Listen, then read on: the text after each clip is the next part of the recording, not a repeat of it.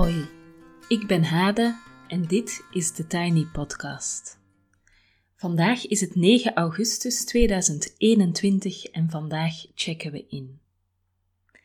Inchecken is een manier van verbinden met jezelf. Je houdt even de vinger aan de pols, je keert je even naar binnen om te voelen hoe het nu echt met jou gaat, wat er bij je speelt en wat je nodig hebt. Dat kan heel verhelderend zijn en als ik het schrijvend doe, brengt het me ook heel veel rust. Het is een manier van bewustzijn, bewust worden van jezelf. In deze podcast doen we het elke maandag en dat gaat als volgt. Ik stel je twee vragen en daarna ben ik een volle minuut stil. Tijdens die stilte kan je even stilstaan bij de vragen, maar je kan de podcast ook natuurlijk op pauze zetten en als schrijvend inchecken. Of je kan ook inchecken met een vriend, een vriendin, je partner eventueel, uh, een kind, uh, wie dan ook, uh, aan de hand van de twee vragen die ik stel. Na de stille minuut in de podcast ga ik zelf even inchecken bij jullie. Daar gaan we. De eerste vraag voor vandaag is: wie volg je op social media en wat doet dat met je? En wie dan bedoel ik natuurlijk niet dat je een, uh, een namenlijstje moet maken, maar als je even kijkt, dan denk ik dat je wel een bepaald profiel van mensen hebt die veel in jouw tijdlijn op Facebook of Instagram of wat je ook gebruikt voorkomen. En ik ben natuurlijk heel benieuwd um, of je daarnaar wil kijken van wat voor mensen volg ik en wat doet dat met je. En de tweede vraag is de andere kant, namelijk wat toon je zelf? En dan bedoel ik, misschien uh, zet jij een bepaald beeld van jezelf neer op social media, op je werk, uh, thuis. Um, en waarschijnlijk ga je er bewust mee om wat je daarin wel deelt en wat niet. Dus de tweede vraag is: wat toon je zelf? Voilà. Check fijn in en dan doe ik hetzelfde binnen een minuutje.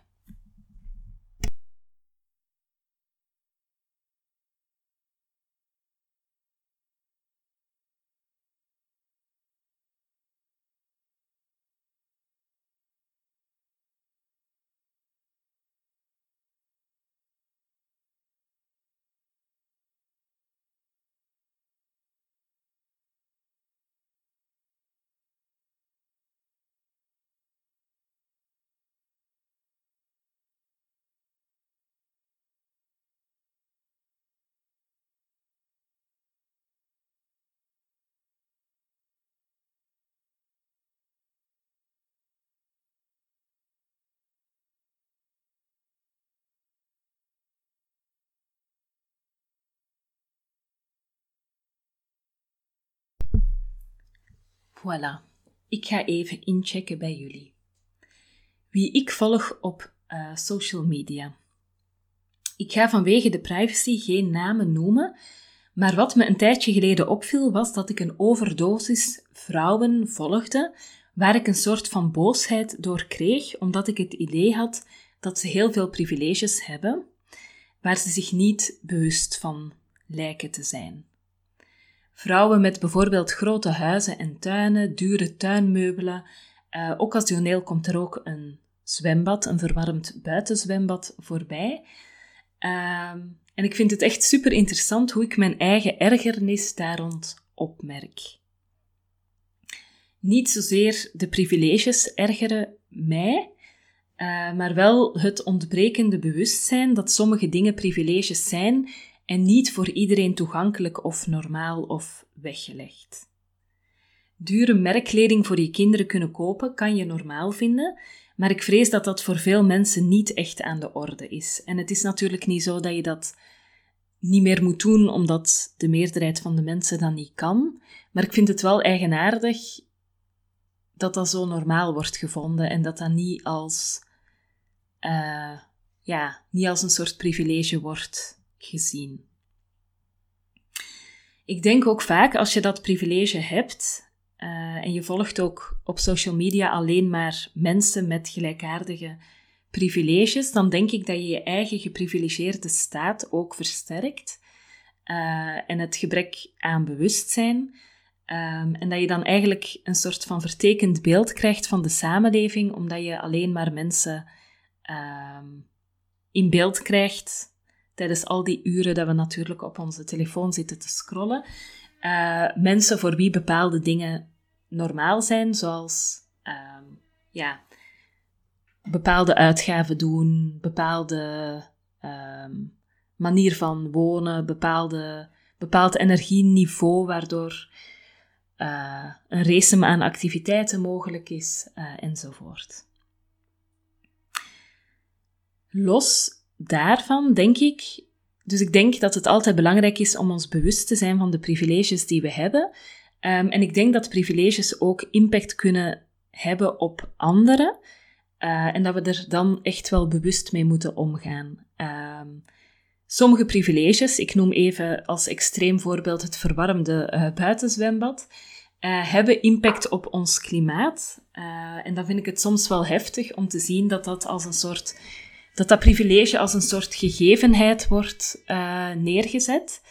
Uh, natuurlijk is een verwarmd zwembad in de tuin leuk als het kan, maar in het licht van de huidige klimaatcrisis, waar we natuurlijk deze zomer best heftig mee geconfronteerd uh, zijn, en natuurlijk heb ik het nu over die overstromingen, um, dat maakt dat ik me echt afvraag ehm, van kan je ja, kan je dat privilege hebben zonder je daar zelf ook vragen bij te stellen of een bepaald um, ja, bewustzijn bij te hebben. Ik denk dat dit een beetje um, aansluit bij vliegschaamte. Ik denk dat dat intussen al best um, common is, dat iedereen ook wel weet wat vliegschaamte is. Dat het niet meer zo vanzelfsprekend is om het vliegtuig te nemen voor uh, een leuk reisje wat dat je in gedachten had. Um, en ik heb zelf denk ik ook een soort van schaamte rond verwarmde buitenzwembaden, maar ook enorm grote vrijstaande woningen.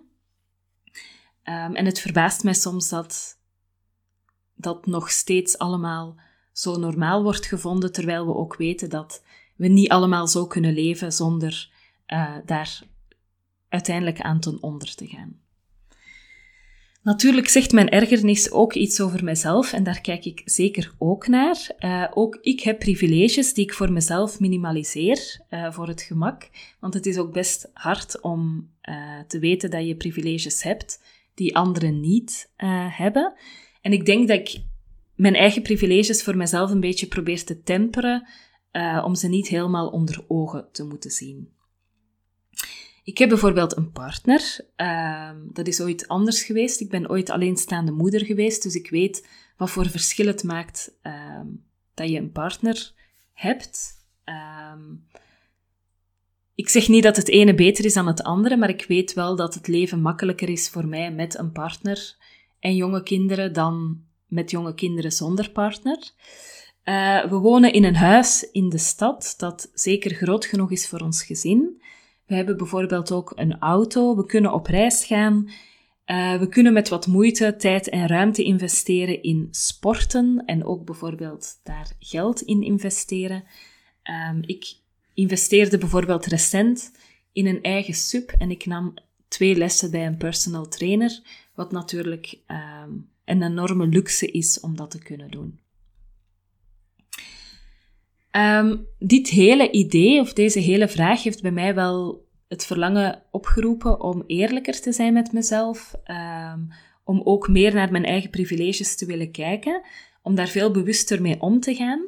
Um, en ik denk dat het eerste wat mij te doen staat, is te zorgen dat ik meer diversiteit krijg in ja, mijn tijdlijnen op social media. En dan heb ik het over Instagram, uh, Facebook, uh, ook de podcast host waar ik naar luister enzovoort.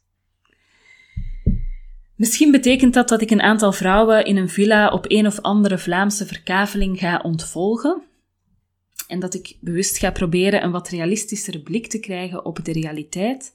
Uh, een realiteit die zo is dat niet iedereen op een kavel woont in een Vlaamse villa. Um, ik ga denk ik ook wat meer diversiteit opzoeken in lichamen die ik voorbij zie komen. Um, um, we hebben natuurlijk ook zo'n neiging om altijd mooie, slanke mensen te volgen of zo op Instagram. en ik had een boek gelezen van Lisa Jansen uh, over activisme. En daarin stond ergens een zinnetje, ik weet het natuurlijk niet letterlijk meer, maar zij schreef iets van: uh, Als ik de dikste persoon ben die je volgt op social media, dan is je. Um, ja, dan is je. Uh, ja, je, je, doelgroep of de groep die je volgt, is dan toch niet divers genoeg. En dat heeft me ook wel ergens wakker geschud.